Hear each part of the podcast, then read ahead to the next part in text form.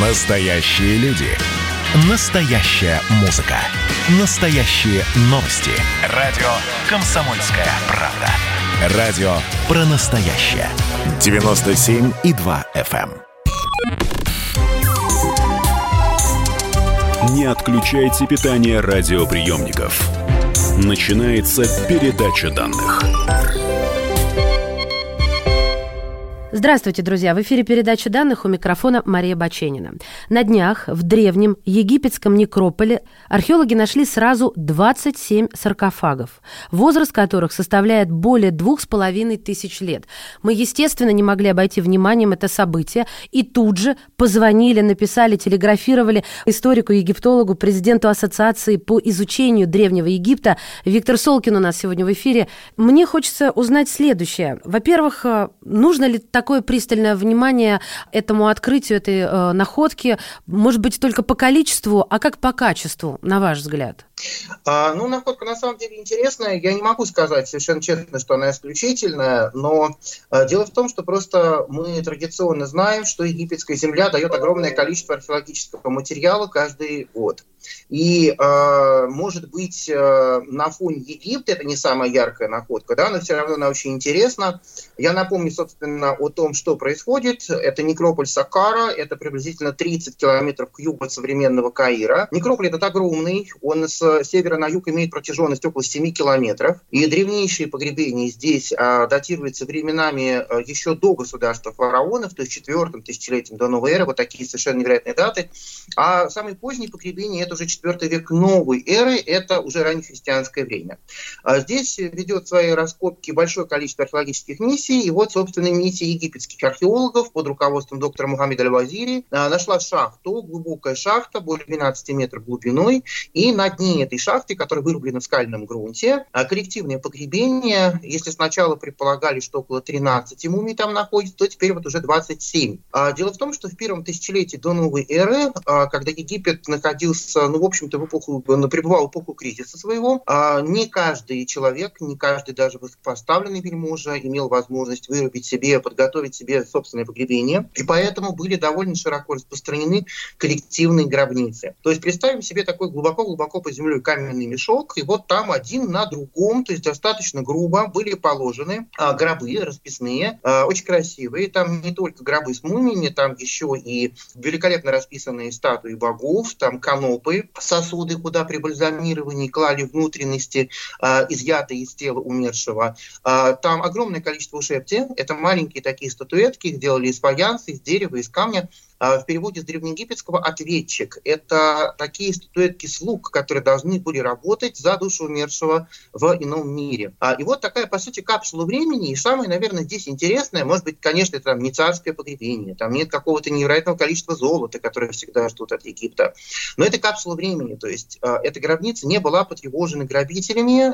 И вот представьте себе, что приблизительно с 6 века до новой эры, до нашего времени, то есть 2700 лет, там никто не был, был, а, и а, содержимое этих гробов сохранилось превосходно, там очень хорошо сделанные мумии. И а, самое, наверное, потрясающее, это даже не мумии и не какие-то предметы, вот именно связанные с упокойным культом, а то, что прекрасно сохранились минеральные краски. То есть все эти гробы, все эти статуэтки, все эти произведения искусства, они яркие, они красочные, они безумно красивые. То есть они такие, ну, понятно, с небольшими повреждениями, практически такие, какими их оставил там глава погребальной процессии, художники вот 2700 лет тому назад. И когда я произношу уже второй раз эту цифру, да, совершенно невероятно для человеческого сознания, а, мы должны с вами прекрасно понимать, что для Египта это, как бы мы сказали, профессиональное молодое погребение, то есть это уже та эпоха, когда египетская культура медленно катилась к кризису, к своему упадку, и э, есть куда более древние, куда э, более яркие э, погребения в том же самом, самом некрополе Сакара. Виктор, ну вот пишут, что еще не открыли эти саркофаги. Может быть, я чего-то не знаю, но я прошерстила достаточно большое количество источников. Меня вот что интересует. Ведь первое, что хочется сделать, это поскорее открыть.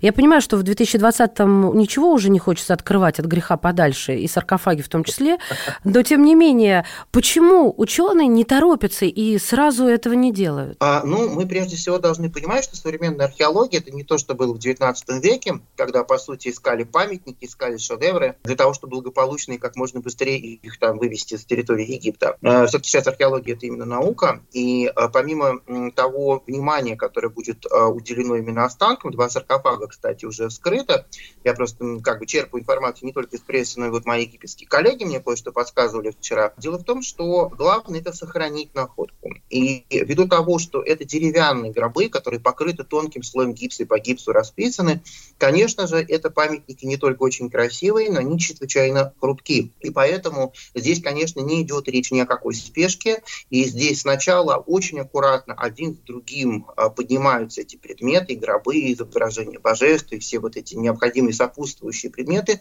Затем а, уже, естественно, приступает к своей работе реставратор, идет консервация этих памятников, и это сложный, долгий химический процесс. Плюс, несмотря на то, что эта гробница не была потревожена ворами, как я уже сказал, все равно из-за ну, таких естественных вибраций, то есть э, все эти а, памятники, они покрыты песком, грязью, да, потому что там были какие-то обвалы фрагментов потолка, и поэтому это очень долгая, сложная и, может быть, для кого-то нудная, на самом деле для самих памятников чрезвычайно важная работа, когда постепенно эти вещи появляются на свет, и они очень действительно интересны, а, и уже а, Министерство по делам древности и туризма Египта объявило о том, что в следующем году они будут выставлены, они уже будут отреставрированы, экспонироваться в отдельном зале Великого египетского музея, который уже построен у подножия пирамид в Гизе, у подножия Великих пирамид, а, который вот мы все египтологи плачем. 10 октября он должен был открыться этого года, но из-за пандемии абсолютно готовый музей откроется уже только в следующем году. Но, с другой стороны, вот он пополнится в том числе вот такими невероятными находками, совершенно неожиданными, которые вот мы, за которыми мы наблюдаем в это время. Ученые не боятся, что в каком-нибудь саркофаге обнаружится, допустим, чумная палочка и наступит что-то похлеще коронавируса, потому что был не потревожен 2700 лет. Такого страха нет. Объясню почему. Что, конечно, ни микробная среда, ни бактериальная среда, она не выживает за такое время. И неоднократно на юге Египта, в Луксоре, в знаменитых древних Фивах, где знаменитый Карнакский Луксорский храм и долина царей, я думаю, что многие наши слушатели знают об этом, а кто-то там даже бывал, находили, например, коллективные чумные погребения. И чумная бактерия, она была обнаружена учеными, из-за чего мы знаем причину вот этих массовых скоплений тел, а, исключительно потому, что а, она остается фрагментарно в зубной пульпе, то есть вот в сердцевине зуба. Именно из сердцевины зубов, а, во-первых, можно, антропологи умеют это делать, можно выделить фрагменты бактерий, которые покажут, чем болел человек, но это фрагменты, то есть в любом случае это не живое что-то. С другой стороны, точно так же именно из зубной пульпы, поскольку очень плотный материал, выделяется ДНК, и вот этот, этот ДНК используется там для анализа, например, царских мумий. Поэтому а, нет, здесь вот такая бактериальная среда, конечно, нет, а она не сохраняется за такое количество тысяч лет. С другой стороны, есть меры полевые такие правила. Никто накануне выхода на раскоп не бреется. Для того, чтобы не было, например, там микропорезов кожи, чтобы какая-то пыль, грязь туда не попала. Но речи о том, что в гробнице может сохраниться вот э, какая-то такая плодотворная штука, а это, это уже из разряда а, истории Голливуда, но, но не реальности археологического поля в Египте. Тут мы, конечно, вспоминаем, вы меня извините, пожалуйста, проклятие Тутанхамона и как все умерли, если коротко. И говоря вот о таких вещах, а, невозможно об этом не вспомнить, хоть всем, я надеюсь, что всем давно известно, что это миф. Тем не менее, давайте напомним радиослушателям, в чем там проблема, потому что переиздание этих мифов, оно, конечно, порождает еще больше их количество. Ну да, история с гробницей Тутанхамона – это известная, э, известный контекст появления легенды о проклятии фараонов, когда в прессе активно писали, что все участники э, находки и раскопок, собственно, царской гробницы, они очень быстро умерли. Но я напомню несколько обстоятельств. Ну, во-первых, э, работы шли э, около шести лет. И представьте себе, что они не останавливались даже в летнее время, когда в долине царей температура поднимается больше 50 градусов. Для справедливости ради я отмечу, что это совершенно не коснулось, например, казалось бы, главного виновника открытия гробницы, Говарда Картера, который благополучно прожил достаточно долгую жизнь в конце 30-х уже годов умер от совершенно естественных причин, то есть его это никак не коснулось. Более того, количество смертей было очень сильно преувеличено, и дальше, по сути, пресса писала, а, вы знаете, там вот герцог такой-то посетил гробницу, через два года у него умерла падчерица. То есть вот логические связи были вот такого уровня. Друзья мои, прервемся буквально на несколько мгновений и продолжим разговор о Древнем Египте. Историк, египтолог, президент Ассоциации по изучению Древнего Египта Виктор Солкин сегодня в передаче данных. Не отключайте питание радиоприемников. Идет передача данных. 2020 год перевернул жизнь каждого. Что будет дальше, не знает никто. Мы не предсказываем, мы предупреждаем. Будущее может оказаться гораздо более опасным, чем настоящее. И все эти угрозы человечество прямо сейчас создает своими руками. Премьера на радио «Комсомольская правда». Слушайте новый проект «Мир дикого будущего». 10 фантастических аудиорассказов. 10 предупреждений о том, в каком мире мы можем проснуться уже завтра. С 14 сентября в 22.00 по московскому времени. Не отключайте питание радиоприемников. Начинается передача данных. Мы возвращаемся в эфир. Это передача данных. Починена Мария у микрофона. А у нас сегодня в гостях историк, египтолог, президент Ассоциации по изучению Древнего Египта Виктор Солкин. В египетской археологии я приведу мой самый любимый пример. Есть история об удивительных совпадениях. А в 1904 году э, известный археолог Реджинальд Энгельбах раскапывал некрополь Рикех. Это приблизительно 200 километров к югу от Каира. Это район Фаюмского оазиса. Там очень богатые, очень красивые погребения рубежа 19 18 веков до новой эры, то есть достаточно древнего. Там были и золото, и какие-то сокровища, то есть много всего любопытного. И вот э, результаты этих находок, они выставлены сейчас в музее Манчестера, и один из центральных таких предметов, который очень любим публика, это золотая пектораль. Пектораль – это подвеска на грудь. Так вот, золотая массивная пектораль с изображением двух священных птиц, золото инкрустированное по драгоценными камнями, э, стеклом, благородными эмалями, то есть ну, вот роскошный такой предмет. Обстоятельства находки этого предмета, они были совершенно удивительными и неожиданными. Дело в том, что э, нашли как раз вот тоже очень глубокую шахту, а на дне шахты лежал каменный массивный саркофаг, то есть не деревянный, а каменный. И судя по тому, а, как а, археологи реконструировали произошедшее, случилось там буквально следующее – Грабители проникли в эту шахту еще во времена Древнего Египта, то есть, наверное, там спустя несколько лет, а может быть даже месяцев после того, как погребение богатого вельможи было совершено. Их было двое. А, и в тот момент, когда они открыли крышку саркофага, они ее приоткрыли и подперли деревянной планкой. Дальше внутри этого каменного саркофага лежала богато покрытая украшениями мумии этого вельможи. В центре лежала вот эта золотая подвеска пектораль, прямо на груди мумии. И в тот момент, когда в своей алчности части один из грабителей протянул руки и стал вспарывать пелены мумии для того, чтобы спороть вот эту пришитую пеленам золотую подвеску, он случайно локтем выбил планку.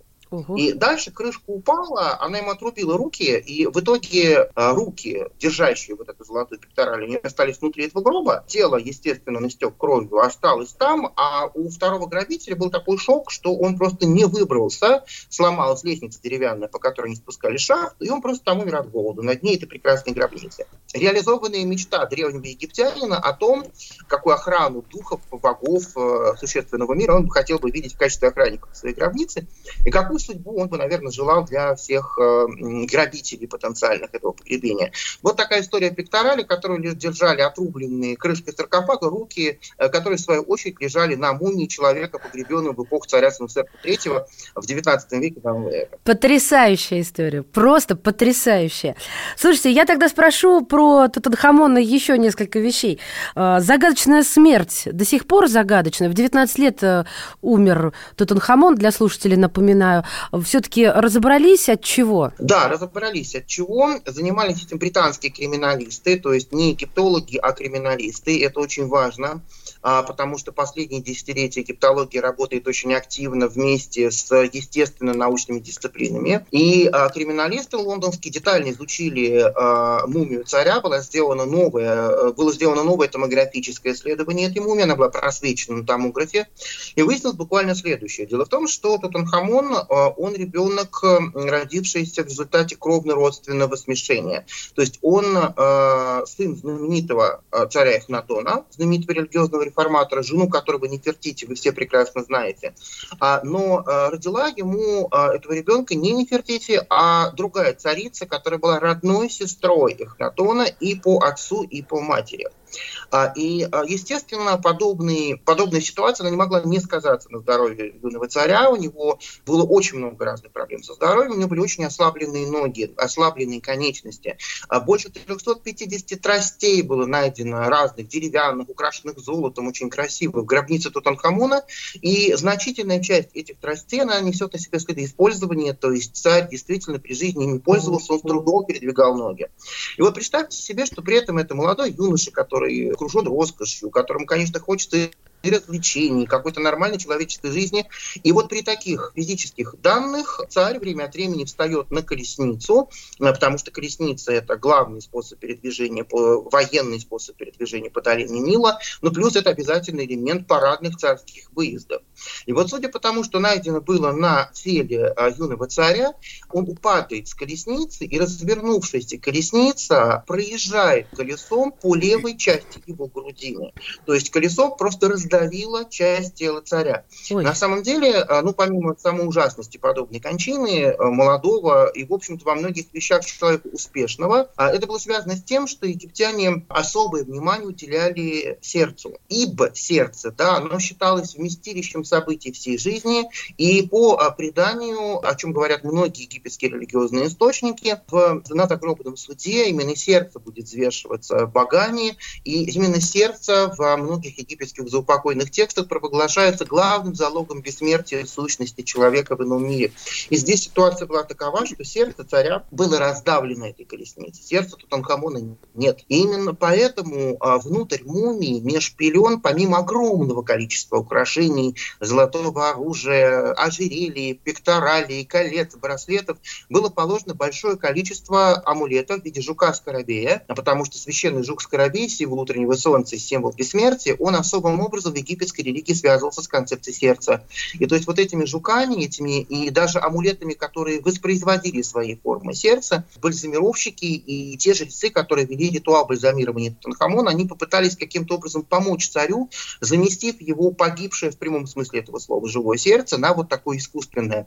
А для этих амулетов использовали самые разные материалы, порой предельно редкие, удивительные для древнего египтянина, например, балтийский янтарь. Ага. Это один из редчайших случаев использования янтаря в древнеегипетской культовой практике. То есть понятно, что вот этот удивительный, очень красивый, густого, густого такого бордово-коричневого тона кусок камня какими-то торговыми контактами был привезен на берега Нила, а, попал в царский дом как материал совершенно исключительный, и вот из этого янтаря сделали одного из самых красивых скоробеев, которые были положены на раздавленную грудь царя в область сердца, для того, чтобы вот хотя бы таким магическим образом помочь ему преодолеть ту трагедию, которая случилась с ним при жизни. Ну а дальше осталась молодая вдова, царица Анхесенамон, которая была очень знатна. Она была, кстати, тоже родственницей Тутанхамона. Она была дочерью Эхнатона и Нефертити. И здесь э, совершенно потрясающая история, когда царица, гордая, красивая, молодая женщина, она пытается найти свое место при дворе, и она в итоге пишет тайное письмо правителю государства Хеттов. Это современная южная и центральная Турция. Это очень могущественное в древности государство, которое было таким политическим противником Египта. И она пишет правителю Хеттов о том, что ее муж умер, что детей у нее нет. Она просит, чтобы царь Хеттов прислал ей одного из сынов, своих сыновей, чтобы она его сделала фараоном. Понятно, что такого быть не могло, египетская знать этого не допустила. А, принца хетского Цанантаса убили прямо на границе Египта, а история вдовы Тутанхамона, она отчасти дополняется еще одним печальным обстоятельством. В гробнице Тутанхамона была найдена не одна только мумия царя. В специальных очень очень красивых позолоченных маленьких гробиках были похоронены тела забальзамированных двух девочек. Дети Тутанхамона и его жены. Две девочки, если мне память не изменяет, то три месяца и, по-моему, пять месяцев. То есть они вот такие совсем-совсем крошки. И то есть гробница была не только местом последнего упокоения Тутанхамона, но она еще, по сути, была таким местом хранилища его очень грустной, печальной семейной тайны, а поскольку э, вместе с ним были, были погребены и еще и две его дочери. Об этом, кстати, мало кто знает, хотя в всех, естественно, археологических отчетах и публикациях, которые сделал великий Говард Картер, британский археолог, нашедший гробницу Тутанхамона, об этом говорится. А вот э, доп. вопрос, как говорится, а вдова Тутанхамона, она разве не понимала о том, что такого не может быть, э, что какого-то турецкого наследника сделают египетским фараоном? Почему она такие вещи себе могла позволить? Вот, представьте себе, что она дочь очень известного царя и очень известной царицы, то есть здесь, конечно, и гордыня, и привычка, и понимание того, что после трагической смерти ее мужа начнется страшная борьба за а, престол между различными придворными группировками. Но в итоге, вот когда этого хетского принца Цананцеса убили на египетской границе, есть в Берлинском музее удивительный памятник, свидетельство, последнее свидетельство о жизни вдовы Тутанхамона. Это свадебное кольцо, на нем сочетаются два выписанных иероглифами имени. Это ее имя и имя ее собственного деда, отца царицы Нефертити, великого вельможа Эйе. Понятно, что этот брак был условным, но то есть не найдя никого в своем окружении, а она, кстати, она пишет э, Хетскому двору, что я никогда не выйду замуж за подчиненного своего, то есть вот такая гордыня определенная даже, ну, можно сказать, в общем-то, и спесь. И в итоге она выходит условно замуж за собственного деда, он уже был глубоким стариком, около двух лет он правит, ну, а дальше к власти приходит Харемхеп, другой фараон, который происходил из военного сословия, то есть военные взяли власть над Египтом. История одной из величайших династий, мы их считаем по цифрам, 18 династии египетских правителей, египетских фараонов, она прервалась. А, но здесь обратите внимание, насколько сложно складывается наша возможность понять действительно, что происходило в древности.